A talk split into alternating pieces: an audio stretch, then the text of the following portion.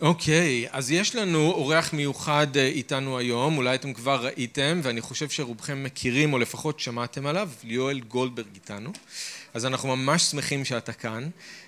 יואל הוא בעצם האדם שעומד, כמובן שיש צוות שלם איתו, אני יודע, ואתה תגיד יותר על זה אולי, אבל יואל הוא בעצם הבן אדם שעומד מאחורי מה שאנחנו כל הזמן מדברים עליו כנתיבה, או כנסי הנוער שאנחנו שולחים לשם את הילדים שלנו. זה משהו שמאוד מאוד קרוב ללב של יואל, ואנחנו נשמע ממנו היום לגבי הנוער, ונוכל קצת גם להבין מה נתיבה עושים. אוקיי? זה טוב מאוד, הנוער, אתם כאן ואתם מכירים את יואל אז תוכלו לשמוע מה אלוהים רוצה להגיד לכם והורים, אתם תוכלו קצת יותר להבין מה זה הכנסי נוער האלה ובכלל גם כן לקבל תזכורת מה דבר אלוהים אומר לנו על הקבוצה הכל כך מיוחדת הזאת שנמצאת איתנו של הנערים והנערות. אז יואל אנחנו רוצים באמת לברך אותך ולהודות לך גם, אנחנו מאוד מעריכים את מה שאתה עושה בנתיבה, אנחנו שולחים לשם בלב שקט את הילדים שלנו כל פעם ומאוד מאוד מתברכים. אז יואל בבקשה.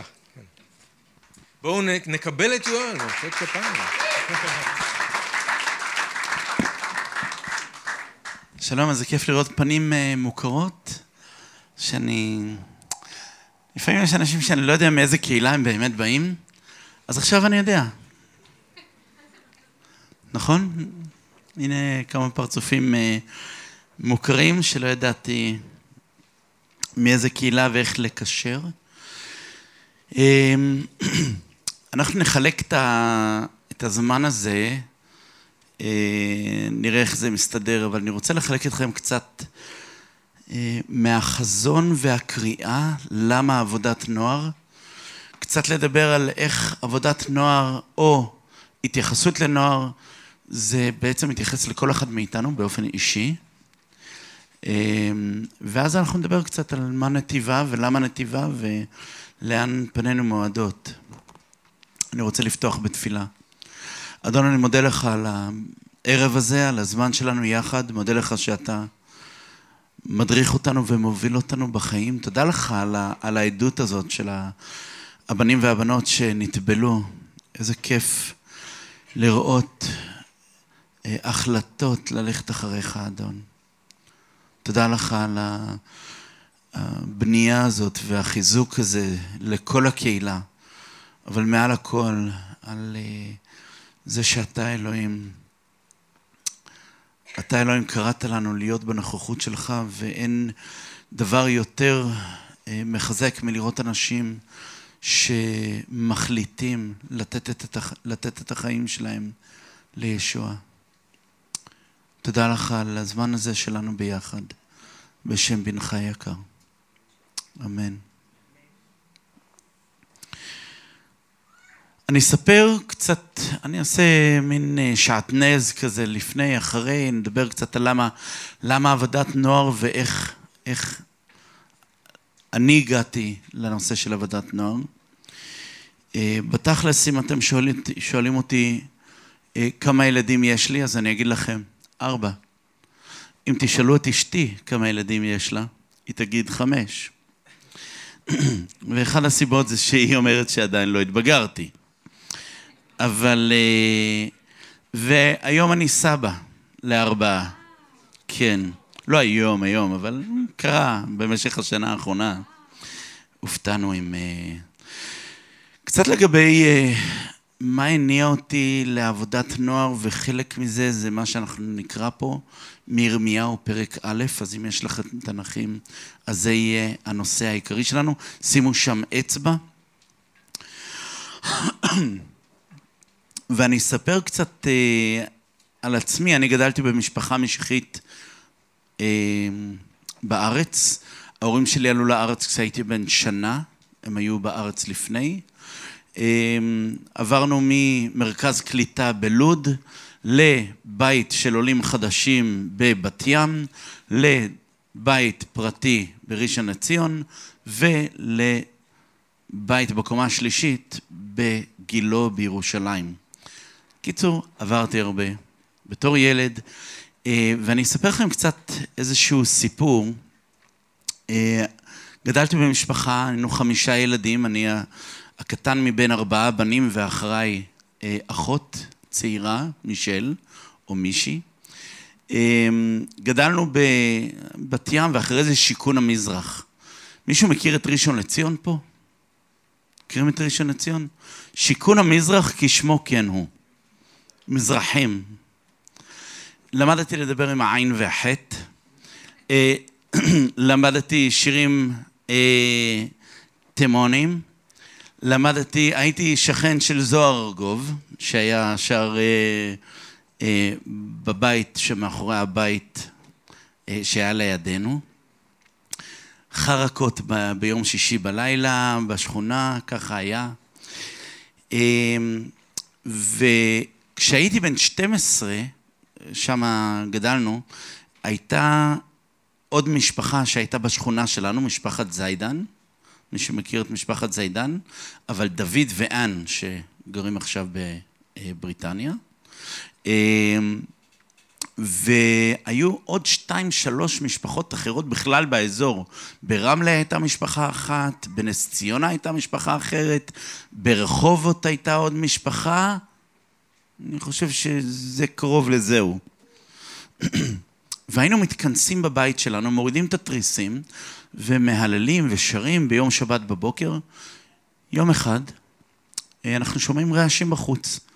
ואני אקצר ממש כי אני לא רוצה לקחת את הזמן, אבל 200 חרדים עומדים בכניסה לשער בחוץ, על הכביש, הגיעו בהליכה רגלית משכונה חרדית קרובה, קריית קעליב, והם הגיעו עד לכניסה לבית, התחילו להרעיד את הגדר ואת השער, אנחנו פותחים ככה את התריסים, וואו, מה קורה?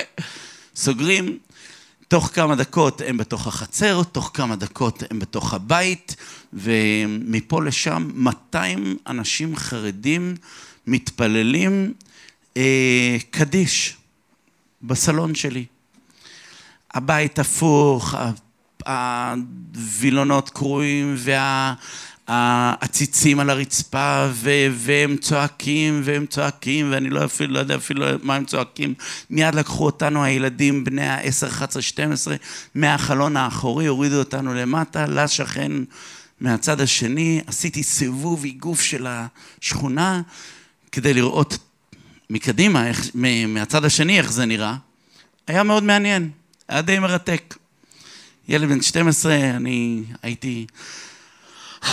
לא הבנתי מה קורה עד שהגעתי לבית ספר למחרת, יום ראשון בבוקר. אה, אתה הנוצרי, נכון? אליכם הגיעו, למה באו אליכם הביתה? מה עשו? אתם מאמינים בישו? אתם מקריבים ילדים בשביל מצות בפסח? אני כזה, מה? אני סך הכל ילד בן 12, לא יודע דברים כאלה, כן? אבל איכשהו סיפרו לסיפרו לסיפרו, ו, ופתאום, כל החיים שלי, בתור ילד בן 9, 10, 11, 12, שכל כך צמא, אתם יודעים, כולכם זוכרים, חלקכם אפילו קרוב, קרוב יותר לגיל, כמה חשוב להיות שייך בתוך החברה. כמה מאמצים אנחנו עושים להיות מקובלים ולהיות שייך ולהתחבר לחבר'ה ולהיות אחד מכולם.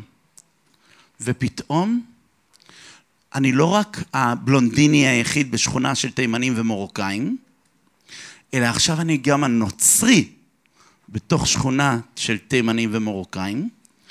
בוא נגיד דבר כזה, למדתי לרוץ מהר. זה כן.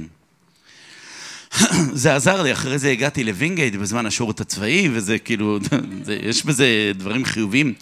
אבל הדבר שאולי הכי ננעל אצלי מגיל 12 בתקופה הזו שכל כך נער צעיר להרגיש שייך, שבעצם אנחנו אומרים לא, אתה שונה, לא, אולי לא יקבלו אותך, אבל הנער כל ההוויה שלו בגיל הזה זה להיות שייך, להיות מקובל, להיות מסודר, ל- ל- ל- למצוא את החברה שלו, למצוא את ה... איך אומרים? אה, חברת השווים.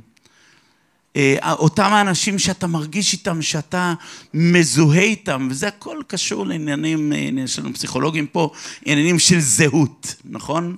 זהות בקרב בני נוער זה אחד הדברים החשובים ביותר, ודרך אגב, לא רק אצל בני נוער, אצל כולנו. אשתי אומרת לי עדיין, בגיל 53, היא אומרת, נו, אתה, אתה עדיין נלחם עם הזהות שלך, נכון? ואני כזה, אך, כן, נכון. זה, זה דברים שאנחנו לא משתחררים ממנו. אבל כל זה בעצם הוביל אותי להבנה שכדי להגיד שאני הולך אחרי ישוע, אין דבר כזה להיות מקובל. אין דבר כזה להיות חלק מהחבר'ה. אין דבר להיות להיגרר אחרי כולם ולעשות מה שכולם עושים. לא, זה שונה. זה מעמיד אותנו במקום של החלטה. אני, החליטו בשבילי. תודה לאל. אני לא יודע אם הייתי מחליט נכון. אח שלי הבכור לא החליט נכון. וארבעים שנה הוא התרחק מישוע. הלך, התחתן עם אישה לא מאמינה, גידל ילדים לא מאמינים. התגרש לפני שנתיים, חזר בתשובה לפני שנה. נס, משהו מדהים. אבל לא לפני שהוא סבל הרבה ועבר הרבה תקופות קשות. היום אני רוצה לדבר על בחור בשם ירמיהו, שגדל גם כן באיזו שכונה של עבריינים, לא במקום טוב, מאתגר, ואני אקרא, אנחנו קצת ננתח פה את הטקסט ונסתכל מה זה אומר. דברי ירמיהו, פרק א', פסוק אחד, ואני אקרא עד פסוק שש. דברי ירמיהו בן חלקיהו מן הכהנים אשר בענתות בארץ בנימין, אשר היה דבר אדוני אליו בימי יהושיהו בן עמון, מלך יהודה. בשלושה עשר, שלושה עשרה שנה למלכו, ויהי בימי יהויקים בן יהושיהו מלך יהודה, עד תום השתי עשר שנה לצדקיהו, בן יהושע... 12 השנה, הפסקה, לצדקיהו בן יהושיהו מלך יהודה עד גלות ירושלים בחודש החמישי. אני עוצר פה שנייה. המספר נותן לנו את סוף הסיפור, כבר מהמשפט הראשון. אומר, הבחור הזה שאנחנו הולכים לדבר עליו עכשיו, הוא עבר הרבה תקופות, אבל אנחנו נדבר על מעכשיו, איך שאלוהים בחר אותו, ועד היום שבו הוא חווה את החוויה המחרידה ביותר בהיסטוריה של יהודה. 586 לפני הספירה, הבבלים מגיעים והם משמידים והורסים לגמרי את ירושלים, את בית המקדש, ומי נמצא שם? הבחור הצעיר הזה שעכשיו אנחנו קוראים עליו. אז בואו לא נזלזל בנער הצעיר הזה, כי הוא עבר תקופה מאוד מאוד קשה ואתגרים מאוד קשים. אבל כתוב לנו ככה, ויהי דבר אדוני אליי לאמור. מיד אנחנו יודעים שירמיהו הוא זה שכותב לנו ומספר לנו את הסיפור. ויהי דבר אדוני אליי לאמור, בטרם עצורך בבטן, ידעתיך, ובטרם תצא מרחם, הקדשתיך. נביא לגויים נתתיך. ואומר, אהה, אדוני, אלוהים, הנה לא ידעתי דבר כי נער אנוכי.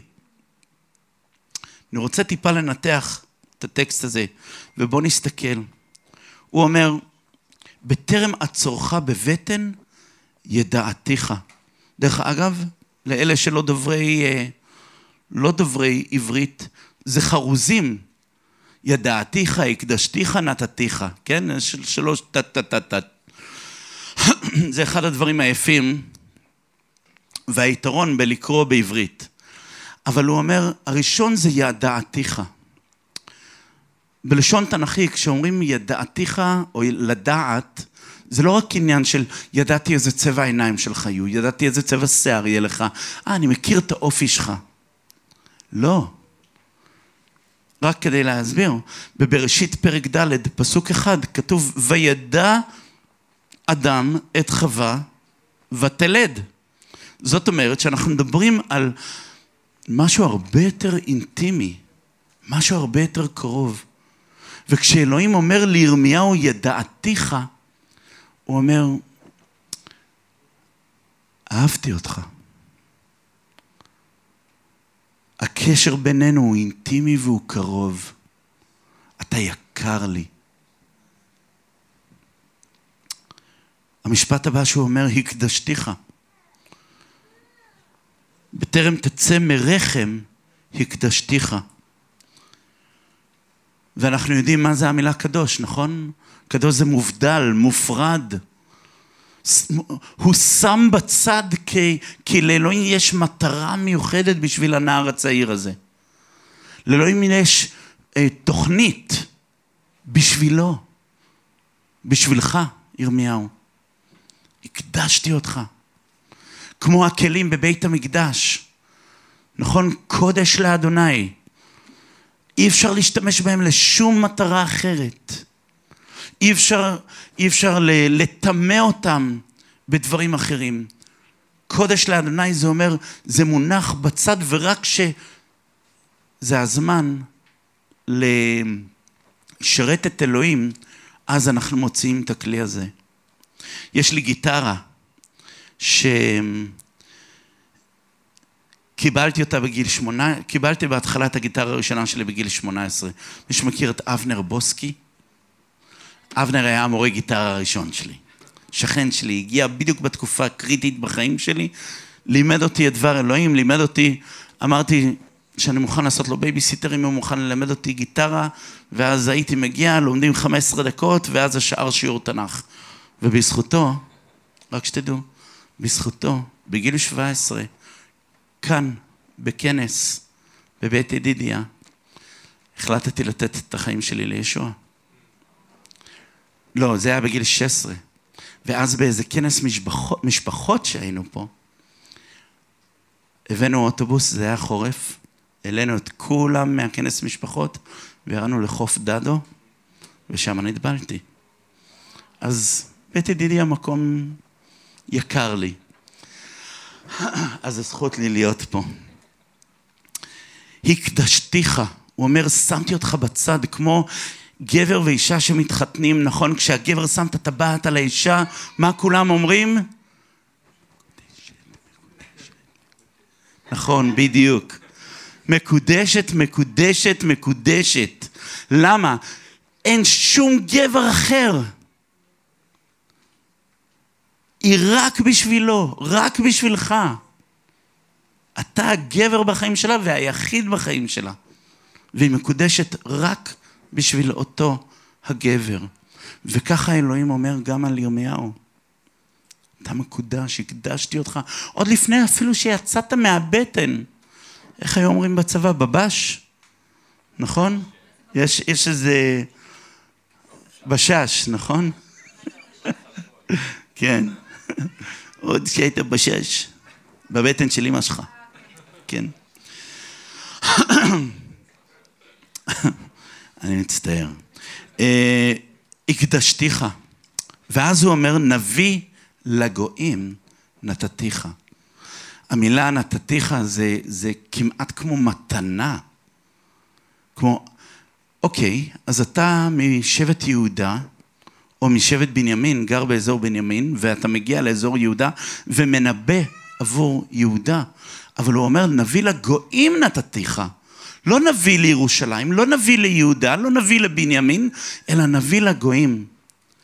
ואנחנו קוראים מאוחר יותר ורואים את החיים של ירמיהו, שאכן, ירמיהו מנבא את אחת הנבואות החשובות ביותר בתנ"ך. הנה ימים, הנה, ירמיהו ל"א, נכון? הנה ימים באים נאום אדוני וקראתי את בית ישראל ואת בית יהודה, מה? ברית חדשה. משהו כמו לא, לא כברית אשר קראתי אותם בעת הוציאה מארץ מצרים והם הפרו ואני בעלתי בם. נכון? אבל הוא כותב את התורה על לוח ליבנו. ירמיהו כותב את זה. לא בשביל עם ישראל, בשביל האנושות כולה, שיש ברית שאלוהים עושה בדם ישוע המשיח. אני לא יודע אם ירמיהו ידע שהוא מדבר על דם ישוע המשיח, אבל אם היה ברית עם אברהם, והיה ברית בתקופת משה, והיה ברית בתקופת דוד, ועכשיו יש ברית חדשה. לא כמו הברית ההיא, וזה ירמיהו כותב לנו. ובזכות המילים האלה, לא בזכות המילים האלה, אלא כתוצאה, בגלל שלאלוהים יש תוכנית ירמיהו, את הדברים האלה. יש לו את הזכות להיות אותו אחד שמבשר על הברית חדשה. ידעתיך, הקדשתיך, נתתיך לגויים. וואו. אני מאמין שזה אותו קשר שאלוהים מחפש איתנו היום. הוא יודע, הוא מכיר אותנו, הוא מכיר אותנו לעומק, בצורה אינטימית, בצורה שאף אחד לא מכיר. הוא, הוא יודע את המחשבות ואת התהיות ואת הפחדים שלנו ואת האתגרים שאנחנו עוברים.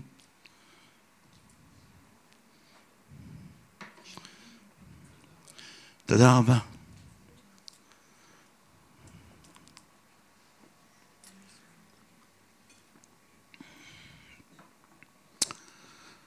הוא לא רק מכיר אותנו ויודע מי אנחנו, אלא הוא מקדיש אותנו לעצמו. הוא שם עלינו חותמת קודש לאדוני. אתה שלי, את שלי.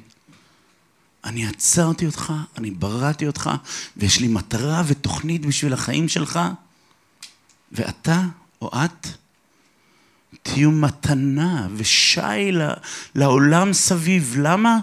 כי דרככם, העולם סביב, ישמע את הבשורה של חיי עולם. לכל אחד מאיתנו ניתן ההקדשה הזאת, המתנה הזאת, האחריות הזאת, להיות אותם האנשים שנושאים את אמת אלוהים, את תקוות אלוהים, את אהבת אלוהים, את החסד של אלוהים. לאנשים שסובבים אותנו. ודרך אגב, הגויים בתקופת ירמיהו, מה הם היו? האויבים. הגויים הכי קרובים לירמיהו היו אויבים. הם אלו ששנים לפני צרו על, על ישראל, האשורים, ועכשיו יש את הבבלים, והוא אומר, אתה, ירמיהו. אלה החבר'ה הרעים שסובבים אותנו. יום אחד אתה תהיה בשבילם הבשורה. איך ירמיהו אומר? וואו, אלוהים, איזה כיף, מעולה, וואו, מתי מתחילים? לא. ו... בדיוק. ואומר, אהה, אדוני אלוהים, הנה לא ידעתי דבר כי נער אנוכי. לא סיימתי בית ספר, לא הלכתי לאוניברסיטה, לא למדתי במכללה למקרא. תואר ראשון לפחות בתיאולוגיה לפני שאני יוצא לבשר. אני לא מוכן לזה, אומר ירמיהו. לא, לא, אני לא יודע מה להגיד, לא יודע איך להתקדם, לא יודע... מה אתה רוצה ממני? עדיין לא החלטתי. אני רוצה להגיד שיש כאלה שבגיל חמישים עדיין אומרים, אני לא יודע מה אתה רוצה ממני, אלוהים, אני לא יודע איך לעשות את זה. אני לא יודע איך לדבר, לא יודע איך לפתוח את הפה, אז אני פשוט לא עושה. אבל ירמיהו צועק והוא אומר, אלוהים, אני לא ידעתי לדבר, אני, אני לא יודע מה... אהה, דרך אגב, המילה אהה זה פליאה, כן? זה כאילו, אוי ואבוי, מה פתאום? אין סיכוי. ואלוהים אומר לו משהו מעניין. ויאמר אדוני אליי, אל תאמר נער אנוכי, כי אל אשר אשלחך תלך, ואת כל אשר אצווך תדבר. מה הקשר? מה הקשר לנער? בסדר, אני, תשלח אותי, אני אדבר, אבל אלוהים אומר לירמיהו, אל תאמר נער אנוכי. הוא אומר בעצם, להיות נער זה שלב בחיים שמעיד על זה שאתה צעיר. היית ילד כי נולדת. עכשיו אתה נער, וזו תקופה בחיים. דרך אגב, מאיפה באה המילה נער? אם השלב הבא, מה השלב הבא אחרי נער? Mm, כמעט? בחור. בחור, אנחנו יודעים, יש לנו, זה בא מהשורש בחר, נכון? לבחור, להיבחר. הוא בוחר את אשתו, הוא בוחר את, ה, את הבחורה, מה? את הדרך שלו בחיים, נכון? או, דרך אגב, כמה פעמים יש מקומות אחרים שבחרו בחורים למלחמה ולצבא. אז אנשים נבחרו, ואתה בשלב שאתה בוחר. השלב הבא אחריו זה גבר. מה, מה, מה עם הגבר? הגבר גובר, נכון? הגבר גובר על האויב, גובר על האתגרים, גובר על היצרים, נכון? הוא במקום מסוים בחיים שלו שהוא לא רק חזק כלפי חוץ, אלא הוא גם חזק כלפי פנים. אז מה זה נער? לנער. מטולטל, הוא, הוא מונף מצד לצד, כמו השייקר הזה. זה לנער, נכון? או, או, או דוד המלך אומר באחד המזמורים, הוא אומר, כהרבה ננערתי. הוא אומר, עברתי תקופה כל כך קשה, ואז הוא מגדיר את עצמו שהוא כאילו כמו חרגול כזה, נתפס על הענף, ועף ברוח, ו, והוא מחזיק, ובקושי הוא מטלטל ימינה-שמאלה, ובקושי מחזיק. אולי בגלל זה אומרים נער, כי זה תקופת טלטולים בחיים. חוסר בהירות, חוסר הבנה, חוסר החלטה, עדיין לא סגור, עדיין לא ברור, עדיין מטלטל מצד לצד, לא בטוח. ואולי בגלל זה אלוהים אומר לו, אל תאמר נער אנוכי. כי בן רגע אתה יכול להיות בחור. בן רגע אתה יכול להיות גבר. כי ההבדל בין נער לבחור זה מישהו שמחליט ללכת אחרי אלוהים, להישמע לקריאתו של אלוהים, לעשות את רצונו של אלוהים. לא מושלם, לכולנו יש עדיין צדדים נעריים בחיים שלנו. אבל ההבדל בין להיות נער לבין להיות בחור, אלוהים אומר, כי אל אשר אשלחך תלך ואשר אצווך תדבר. זהו. הנער הפך לבחור. והנער יהפוך לגבר. כמה מאיתנו עדיין תקועים בנעורים?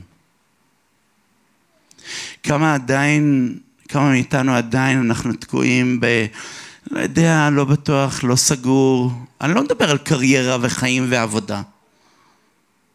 אני מדבר על לשמוע את קולו של אלוהים, קריאתו של אלוהים, להישמע למה שהוא קורא לנו, לאן ללכת ומה להגיד, ולהיות מוכנים להיות כלים בידיים של אלוהים. זה לא קשור לאם הילד בן 12, או אם בן 18, בן 20, בן 40, בן 50. חלק מאיתנו עדיין תקועים בנעורים של חוסר ההחלטה וחוסר הידיעה.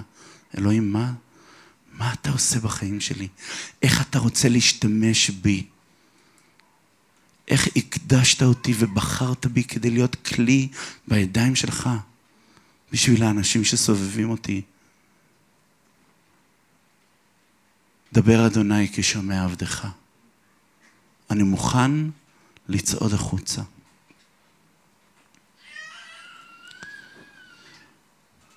פסוק שבע, הוא אומר, ויאמר אדוני אליי, אל תאמר נער, אנוכי, כי אשר אל כל אשר אשלחך תלך ואת כל אשר אצווך תדבר. ואז פסוק שמונה, שימו לב, אל תירא מפניהם, כי איתך אני להצילך נאום אדוני. וואו, שנייה רגע, מי אמר משהו על uh, לפחד? מי אמר, אוקיי, אנחנו יודעים, אתה אוהב אותי, אני בסדר, מוכן להיות כלי בידיים שלך, אבל אלוהים, מה, מה הקשר? למה אני צריך לפחד מזה? למה יש פה סכנה? ממה תציל אותי בדיוק? תארו לכם, אתם לוקחים עבודה בתור איש שליחויות של פיצה האט. נותן לך את האופנוע, נותן לך את כל הציוד, את הקסדה, את כל הדברים, הוא אומר, הנה הפיצות. דרך אגב, אתה נכנס לשכונת, אה, לא יודע איזה שכונה פה בחיפה, אה, ורק שנייה, לפני שאתה יוצא, הנה חליפת, אה, לא, וסט, אה, איך קוראים לזה? אפוד מגן, והנה טלפון חירום, במקרה, ואתה נתקע שם ותופסים אותך ומחטיפים לך מכות, תרים טלפון. אתה אומר לעצמך, יא חביבי, מה פתאום? מי צריך את העבודה הזאת? אני צריך עכשיו לסכן את החיים שלי ולצאת עכשיו לאיזה מקום ש... זה לא היה בעסקה. אבל דווקא כן. לנו כמשיחיים זה חלק מהעסקה. כי יבואו אתגרים ויבואו קשיים ואנשים יתנגדו ואנשים, וזה מחזיר אותי לסיפור של גיל 12, לאותו הגיל שפתאום התעורר, נפתחו לי העיניים, שאני אומר, mm, אולי אני אף פעם לא אהיה מקובל בתוך החברה הזאת. עם השנים גדלתי ולמדתי לדבר ולהתנהג וכל הדברים האלה והתגייסתי לגולני שבכלל להיות בשיכון המזרח היה לי יתרון בגולני, אתם מבינים? כל השירים של זוהר גוב כבר ידעתי אותם בעל פה. כל, ה, כל הדברים, ה, ה, כל ה, היחס והחטא והעין והדיבור, הבעיה שאני אומר עין על אלפים, זה, זה, זה האשכנזיות שלי. ואז במילואים, אה, פשוט אלוהים משתמש בדברים האלה במשך שנים. אני אומר, כשאלוהים קורא לנו, הוא אומר, אני מכיר אותך, אני אוהב אותך, אני בחרתי אותך. אני יודע מי אתה יותר ממה שאתה מכיר את עצמך. מעבר לזה בחרתי אותך. אתה שלי. אתה מיועד לתפקיד מיוחד. ועוד דבר, אתה פה, היום, בעולם הזה, נשארת. דרך אגב, כל אחד מאיתנו, תארו לכם, איך שאתה נושע, איך שאתה מקבל את ישוע לחיים שלך, נעלמת. חיי עולם, זהו, נעלם, נכון? למה לא? למה הוא משאיר אותנו כאן? כדי שאנחנו נאיר את האור שלו אל תוך עולם שבור, אפל, שחור, ואנחנו נהיה אלה שמבשרים את האור שלו. אחרת מה אני תקוע פה? עוד שלושים שנה בהמתנה? למה? אלוהים, קח אותי היום. למה שלא לא יהיה איזה הר קפיצה משיחי כזה, שכל אחד שנושע, במקום, הוא הולך נטבל ואז הולך קופץ מהצוק, זהו, הולך לשמיים. אני יודע שזה קצת גרוסם כזה, מצטער. אבל לאלוהים יש תוכנית בשבילנו. רק כדי לסיים את הנושא הזה של ירמיהו. אל תירא מפניהם כי איתך אני להצילך נאום אדוני. וישלח אדוני את ידו ויגע על פי. ויאמר אדוני אליי הנה נתתי דברי בפיך. חבר'ה, אנחנו לא צריכים להתאמץ. אנחנו לא צריכים לנסות לחשוב מה אני יכול להגיד ואיך אני יכול להגיד. כן טוב לדעת את הכתובים. דרך אגב, זה מקום ראשון להתחיל. להכיר את הכתובים, ואז לדעת אם אנחנו מדברים עם אנשים. הנה, זה מה שדבר אלוהים אומר. אבל חס וחלילה, אם אנחנו מונעים מאלה שסובבים אותנו את בשורת החיים, בגלל שפחדנו לדבר, דאגנו איך זה יישמע, לא ידענו מה להגיד. אחרת, אנחנו עדיין תקועים בנעורים. וביום שאתם תחליטו אלוהים, אני מוכן. פתח את הפה שלי, תן לי לדבר. אדוני שפתיי תפתח, דוד אומר, ופי יגיד תהילתך. לא אני אפתח את שפתיי, אתה אלוהים, תפתח את השפתיים שלי.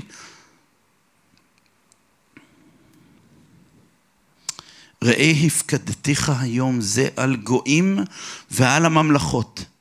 לנטוש ולנטוץ, להעביד ולהרוס ולבנות ולנטוע. איזה תפקיד, איזה תפקיד לנער צעיר. אלוהים הופך אותו לגבר ככה. אמ, אני רוצה קצת להתייחס למה ש... אמ, כי אני מאמין שזה מתחבר למה ששאול כותב לטימותאוס, שהוא גם כן בחור צעיר. אתם זוכרים מה הוא אומר לו? הוא אומר לו, טימותאוס, בראשונה לטימותאוס פרק ד', הוא משאיר אותו באפסוס כדי שינהל את הקהילה, יבחר מנהיגים, והוא אומר לו, תשמע, אני יודע שאתה צעיר, הרי אני מכיר אותך, לקחתי אותך מאמא שלך. אם אתה לא זוכר, אני עשיתי לך ברית מילה. שמתי אותך במקום. לא מצפה שתדע הכל ותבין הכל, אבל מה הוא אומר לו? הוא אומר לו לצוות את הדברים וללמד, לאתגר את הקהילה, אבל הוא אומר את הדברים האלה תצווה ותלמד בפסוק 11. ואז הוא אומר לו, אל יבוז לך איש בשל צעיר, צעירותך. אל יבוז לך איש בשל צעירותך יכול להיות משפט מאוד מסוכן עבור נער אם אנחנו עוצרים את זה שם. כי זה עלול לבנות גאווה. זה עלול לבנות איזשהו, אה, איזשהו מעמד. אה, זה שאני צעיר לא אומר שאני לא יודע. לא, הוא אומר, אל, ת, אל תיתן לאנשים לזלזל בך, אל יבוז לך איש. דרך אגב, אנשים יכולים להגיד לי כל מיני דברים, הכל עניין של איך שאני מקבל את זה. נכון? אנשים יכולים לקלל אותי ולפגוע, ו, ולנסות לפגוע בי, אבל אני, יש לי את הכוח והיכולת לא להיפגע. נכון? ואז הוא אומר לו, אל יבוז לך איש בשל צעירותך, אולם יהיה מופת למאמינים בדיבור, בהתנהגות, באהבה, באמונה ובטהרה. שקוד על קריאה בציבור של כתבי הקודש, על העטפה ועל ההוראה עד שאבוא. הוא לא אומר לו פשוט, תשמע, you're the man, כן? אתה הגבר. הוא אומר לו, לא. נכון שאתה צעיר, נכון שנתתי לך תפקיד, אבל התפקיד שלך מתחיל עם הדוגמה האישית. עם איפה שהלב שלך נמצא, עם היחס שלך. הוא אומר לו, בדיבור. אחרת, אם הדיבור שלך לא נקי, אתה עדיין ילד. אתה עדיין נער. בהתנהגות, באהבה, באמונה, בטהרה. אתה רוצה שאנשים יכבדו אותך? אתה רוצה שאנשים יתייחסו אליך כמבוגר? כבוגר? אתה רוצה שאנשים ייקחו אותך ברצינות? אלה הדברים שאני מצפה ממך. ואני מאמין שאלה גם הדברים שאלוהים מצפה מאיתנו, כל אחד מאיתנו. לא פשוט לתת לנו תפקידים ומשימות ואחריות, לא בחוץ ולא בקהילה. בגלל שמה שנותן לי בעצם את המקום ואת המעמד ואת הזכות, זה לא בגלל שאני דורש את הכבוד מאנשים אחרים, אלא בגלל שאני מופת בדיבור, בהתנהגות, באהבה, באמונה ובטהרה. אני מאמין שאלוהים קורא לנו, כל אחד מאיתנו, ואני אסכם פה את, ה, את הנושא הזה, כי זה חלק, אמ, זה חלק מאוד גדול מהקריאה שלנו בנתיבה, זה חלק גדול מהקריאה שלי, בחיים האישיים שלי לעבודה עם בני נוער. להאיר להם את המציאות הזאת שאלוהים קורא לכם, אלוהים אוהב אתכם, אלוהים רוצה להשתמש בכם. האם אתם מוכנים להגיד כן? אולי כמו שישעיהו אומר, הנני, שלחני. האם אתם מוכנים שמלאך אלוהים ייכנס לתוך החיים שלכם ויטהר את לשונכם כמו שהוא טיהר את ישעיהו? עם גחלת שרף לו את הפה? אבל הוא עשה את זה בידיעה ומתוך הבנה שיש לו תפקיד ואיזשהו אקט סמלי שאלוהים אומר, אני מטהר אותך ומנקה אותך. אני מאמין שרבים מאיתנו, כבר אמרתי את זה כמה פעמים, אבל רבים מאיתנו תקועים עדיין בשלב של נעורים בחיים. אז אם אנחנו פה, כן, צעיר, אם כן יש פה צעירים שעדיין נערים, ההבדל בין להיות נער ללהיות בחור זה לציית לקריאה של אלוהים. להיות מוכנים להגיד לאלוהים כן. אני מוכן ללכת, ואני מוכן לדבר, ואני מוכן להיות כלי בידיים שלך. ואלה מאיתנו שעדיין תקועים במקום הזה, תתבגרו. לא, תבואו לפני אלוהים, תשאלו אלוהים, איך, איך אני עושה את זה? איך אני עובר מלהיות נער ללהיות בחור וגבר בחיים שלי, באזורים האלה ובמקומות האלה בחיים שלי. במיוחד בעניין של להיות אור ועדות ובשורה לאנשים שסובבים אותנו, שבלעדי הנוכחות שלכם והמילים שיצאו מפיכם, דרכם זה עבד, הוא, הוא מוביל לאבדון. אמן? נסגור בתפילה ואז... נדבר קצת על נתיבה. אבא שבשמיים, אני מודה לך על הזמן הזה, על השירות פה של הקהילה ועל האנשים המקסימים, על הפעולה שלך והעבודה שלך בחיים של כל אחד ואחד מהצעירים האלה שנטבלו פה, והעבודה שלך דרך הקהילה פה. אבא שבשמיים, אני מתפלל שאם יש עוד אזורים בחיים שלנו שאנחנו תקועים, שאתה אלוהים תניע אותנו קדימה. שאתה תיתן לנו את הכוח לעשות את הצעד, להגיד הנני, ישלחני. אני מוכן, אני לא יודע מה יצא מזה, אני לא יודע איך זה יצא, אני לא יודע איך זה יישמע. אולי אפילו אני הולך לעשות קצת צחוק מעצמי, או... אבל אני מפקיד את זה בידיים שלך, אלוהים, תשתמש בי. תודה לך, אלוהים, על הזכות שאתה נותן לנו להיות ה...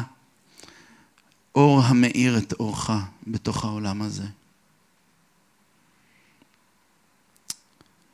אנחנו מייחלים לשובך, אבינו שבשמיים. שישוע ישוב ויגאל את העולם הזה מהייסורים והכאב.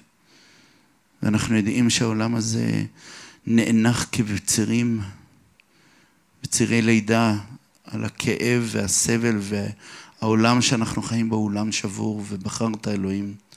לשים אותנו פה כדי להאיר את אורך. תודה לך על הערב הזה, על הזמן שלנו יחד, בשם ישוע המשיח. אמן.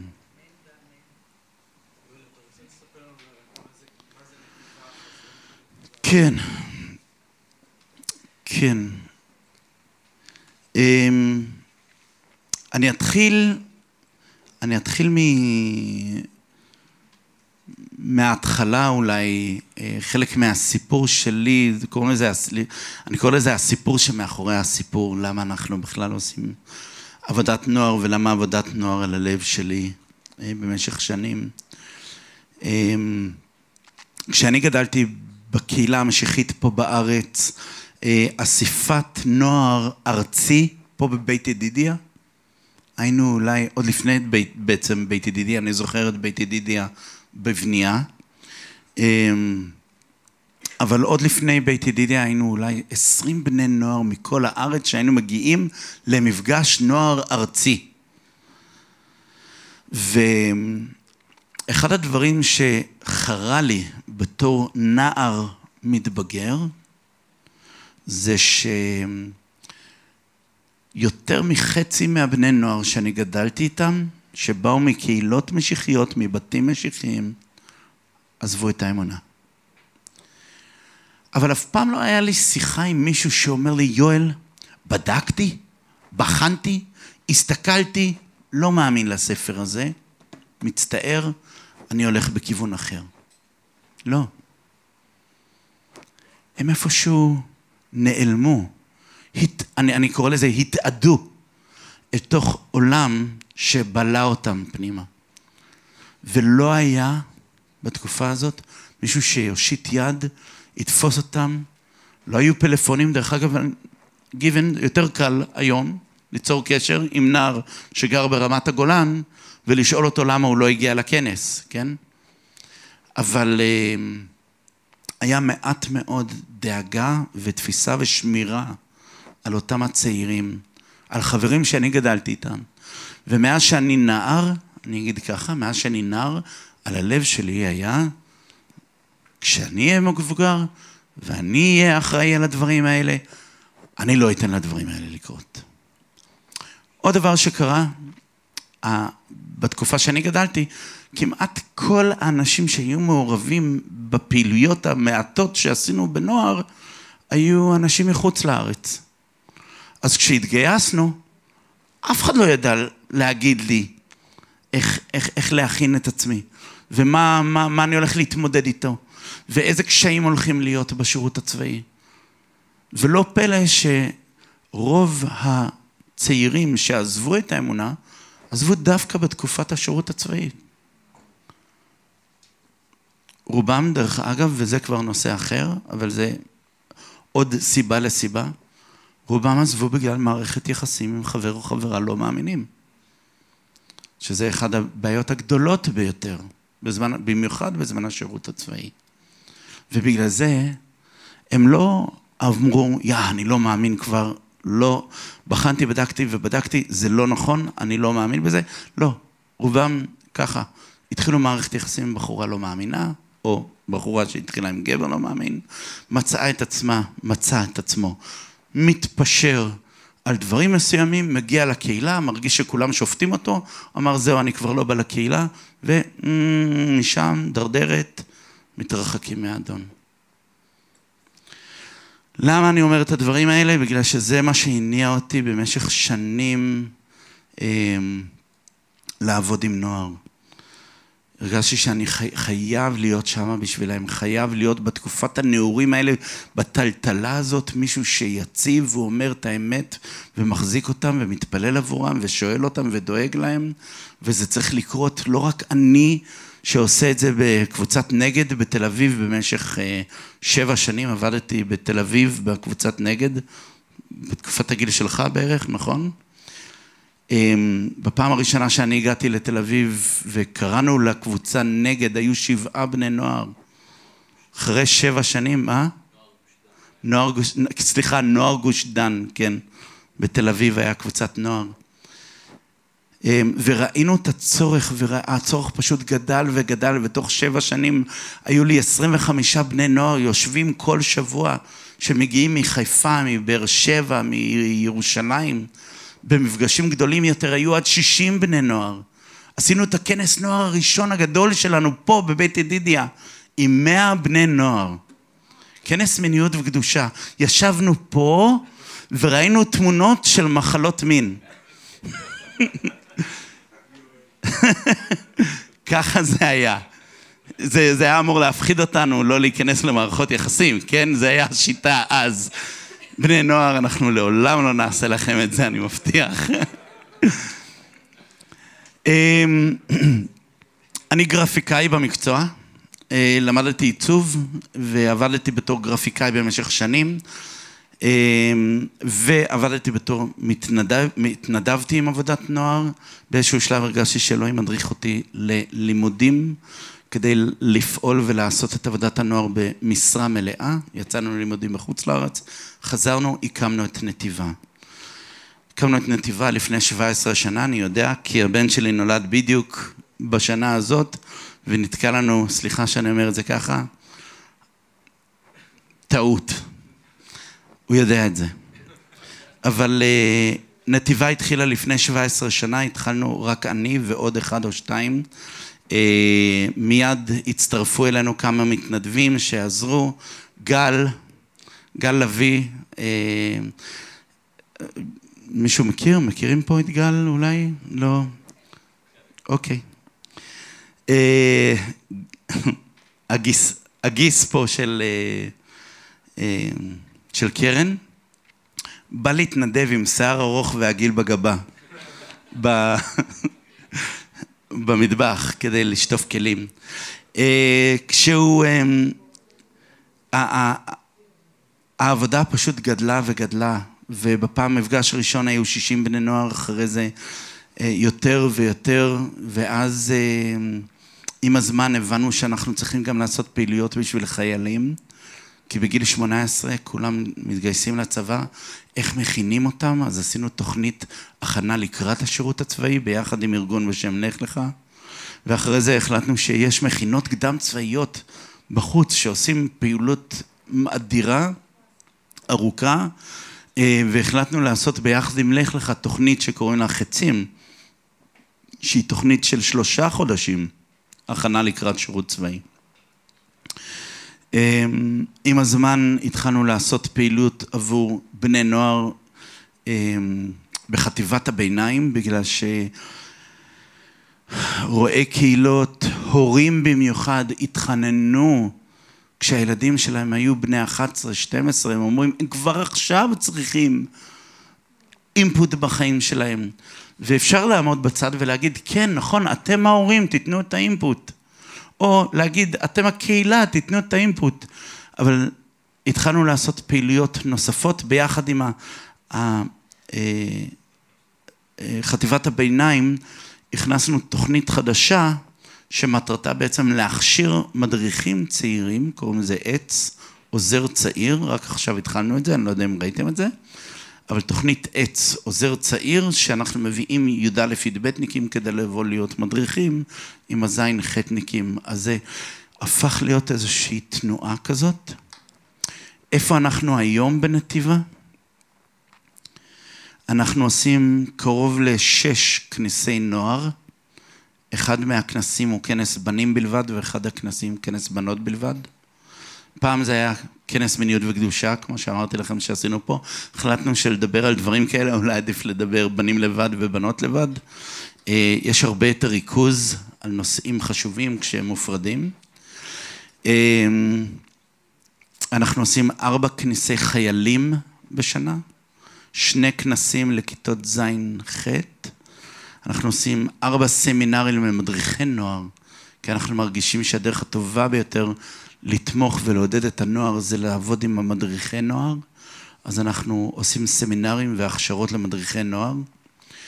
אמ, יש לנו... הכנס הגדול שהיה עכשיו, כן, רק כדי שתבינו, הכנס הגדול שהיה עכשיו, היו כ-450 אמ, משתתפים, מתוכם בערך 400 בני נוער והשאר מדריכים ועוזרים הכנסי חיילים, יש בערך 120 עד 150 חיילים שמגיעים אה, בזמן הפעילות. יש לנו תוכנית שקוראים לה נצור, שהיא תוכנית של עשרה ימים, שמכינים את הבני נוער. כל בוגרי י"ב מקבלים הזמנה מהקהילות, מקבלים הזמנה להגיע לפעילות אינטנסיבית, שהיא הכנה לקראת השירות הצבאי. יש פה אנשים שעשו את נצור באיזשהו שלב? לא. קיצור, תוכנית קצת אה, סודו צבאית כזאת, עם אה, אקשבים וריצות ו... ו... קרן, היה בתקופה שלך? אח שלך היה הראשון, דוד. היה במחזור הראשון. בכל מקרה, המטרה היא בעצם עשר ימים אינטנסיביים, גם בחום, אבל ברמת הגולן, שאנחנו מכינים את הצעירים לקראת השירות הצבאי, מדברים על האתגרים, על הקשיים, על, ה, על הדילמות המוסריות והאתיקה הצבאית והאישית, שאנחנו בעצם בתור משיחיים נתמודד איתם.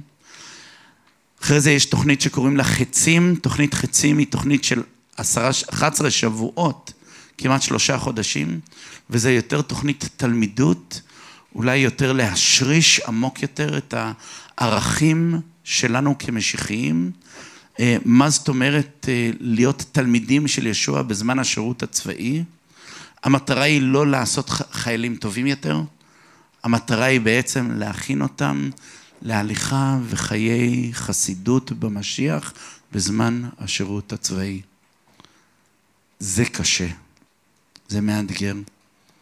הצבא זה תקופה מאוד קשה, תקופה, אני מגדיר אותה כמדבר רוחני, ודרך אגב, אפשר להתקיים במדבר, בדואים חיים כל החיים שלהם במדבר, אבל הם יודעים איפה יש מים, והם יודעים איך להתלבש, והם יודעים איך להכין את עצמם.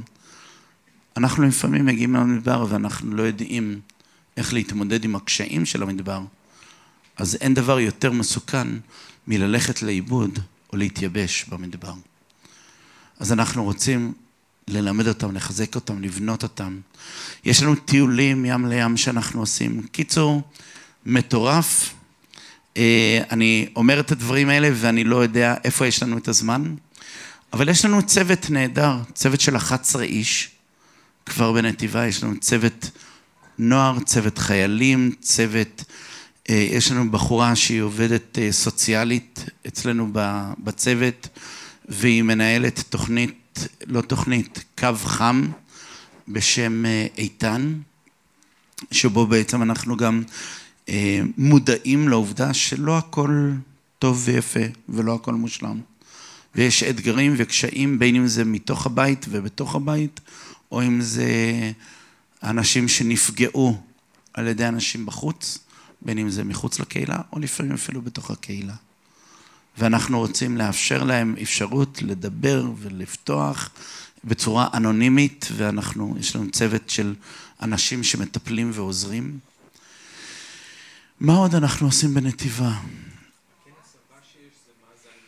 הכנס הבא הקרוב זה עוד שבועיים, זה כנס ז'-ח' ואנחנו עושים בעצם, עושים כנס נוער, שכמו שהיה לנו לפני שבוע, עם כ-400 בני נוער. כנס ז'-ח' אנחנו מצפים לכ-200 בני נוער שיגיעו. הרבה יותר השגחה, הרבה יותר דאגה, זה כמובן אה, חבר'ה צעירים יותר, אז אנחנו צריכים יותר אה, צוות ויותר מדריכים. אבל המטרה שלנו, והנה פה אולי הנקודה שהיא באמת באמת חשובה, המטרה שלנו זה לא לקיים ארגון שעושה את כל הדברים. המטרה שלנו זה לתמוך בקהילות המקומיות. בשביל זה אנחנו עושים סמינרים וכנסים עבור מדריכי נוער. בגלל זה אנחנו די נודניקים עם הקהילות, שאם קהילה שולחת בני נוער ולא שולחת מדריך, אחד מאיתנו מתקשר לרועי הקהילה, נכון, והוא אומר, תשמע, יש לך בני נוער באים לכנס, מי, מי מהקהילה מגיע? ואנחנו יודעים, אנחנו יודעים שזה מעצבן ואנחנו יודעים שזה מציק לקהילות, אבל אנחנו מאמינים שחלק מהעבודה שלנו והתפקיד שלנו זה לא פשוט לפתור את הבעיה או לעשות את עבודת הנוער בשביל הקהילות המקומיות. בגלל שסימן של בריאות קהילתית זה עבודת נוער בריאה בתוך הקהילה. ולכן אני חושב, אני חושב שזה אחד ה...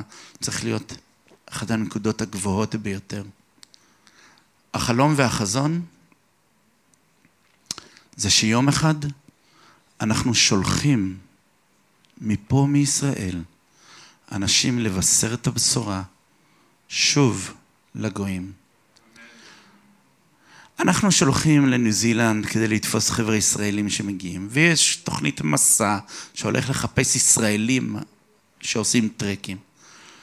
אבל אני חושב שבפעם הראשונה, לא, אני יודע, בפעם הראשונה באלפיים שנה, שאז חזרת עם ישראל לארץ ישראל, ויש לנו קהילה בריאה וחזקה בישראל, עם חבר'ה צעירים וצעירות שאנחנו מכשירים אותם ומלמדים אותם, הם מדברים עברית כשפת אם, הם יודעים את הכתובים בצורה שאף בן נוער בעולם לא יודע. אני יודע שאני קצת, זה, זה קצת גאווה ישראלית, אבל הנוער שלנו פה בארץ מכיר את דבר אלוהים. תאמינו לי, יצא לי לבקר בחוץ לארץ במקומות שונים בעולם, ואין להם שמץ של מושג. אולי זה קשור לבית ספר, אולי זה קשור לחינוך, לקהילה עצמה, אבל... ואז אנחנו שולחים אותם לצבא, והם מתחשלים. הם נהיים חזקים יותר, והם לומדים להתמודד עם קשיים.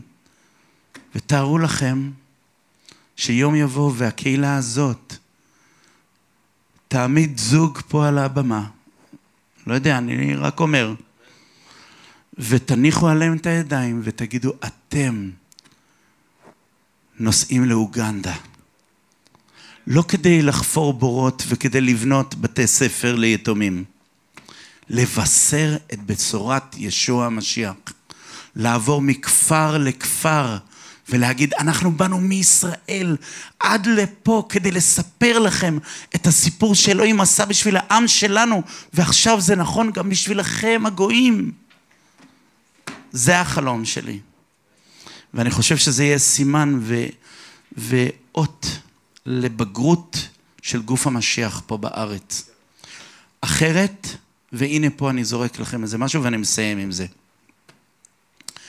אחרת, יהיה לנו קבוצת נוער, סליחה, לא קבוצת נוער, הבני נוער שגודלים, הדור החדש שיגדל פה בארץ, הוא כבר לא צריך להגן על האמונה.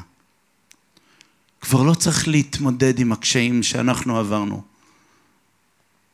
אף אחד לא יהיה לו 200 חרדים מנערים את השער שלו בבית. היום הכל בסדר והכל מותר. והיום יש לנו את החופש הכי גדול משהיה לנו אי פעם להיות פתוחים ואמיתיים ו- ולספר ולבשר במדינה הזאת. זה ברכה, אבל זה גם סכנה. כי עם זה מגיעה שאננות רוחנית. ואם הצעירים שלנו אין להם חזון של, אוקיי, מה עכשיו? אז אנחנו נמצא אותם ישנונים, חסרי מוטיבציה, חסרי הבנה, מרגישים בנוח ונעים, ואנחנו עלולים לאבד את הדורות הבאים אל תוך חוסר מוטיבציה רוחנית. ואנחנו צריכים להחדיר בהם רוח של נתינה ושל שירות ושל יציאה החוצה, ולהיות כמו ירמיהו. יש? אוקיי. תודה. תודה, יואל, תודה רבה. אנחנו נתפלל רגע ביחד אה, בשביל נתיבה, בשביל יואל. אבא, אנחנו כל כך מודים לך על מה ששמענו, אנחנו כל כך מודים לך על יואל בעצמו. תודה, אדון, שאתה בריבונות שלך אפשרת לו לגדול במקום שהוא קשה, אבל אנחנו זוכים היום לקטוף את הפרי של זה. תודה שבגלל המשבר שהוא חווה בתור נער, יוצא כל הטוב שאנחנו רואים עכשיו. ואנחנו מחזקים את הידיים שלו במשיח ישוע. אנחנו מבקשים ממך שאתה תיתן לו רוח נדיבה. אנחנו מתפללים שאתה תיתן לו רעיונות, יצירתיות, חזון, להמשיך ולהוביל את מה שנתיבה עושים והרבה מעבר למה שהם עושים היום. כמו שאפילו הוא חלק איתנו עכשיו, אולי אפילו לשלוח אה, צעירים לבשר את הבשורה לגויים. אנחנו מתפללים שתמשיך לתת ליואל את החלומות והחזיונות האלה ואת החזון שהוא צריך בשביל להוביל אותם ואותנו לשמה. אנחנו מתפללים שאתה תספק כל צורך שיש ליואל ולנתיבה כדי שהם יוכלו להמשיך לשרת בדבר חשוב כל כך וקדוש כל כך.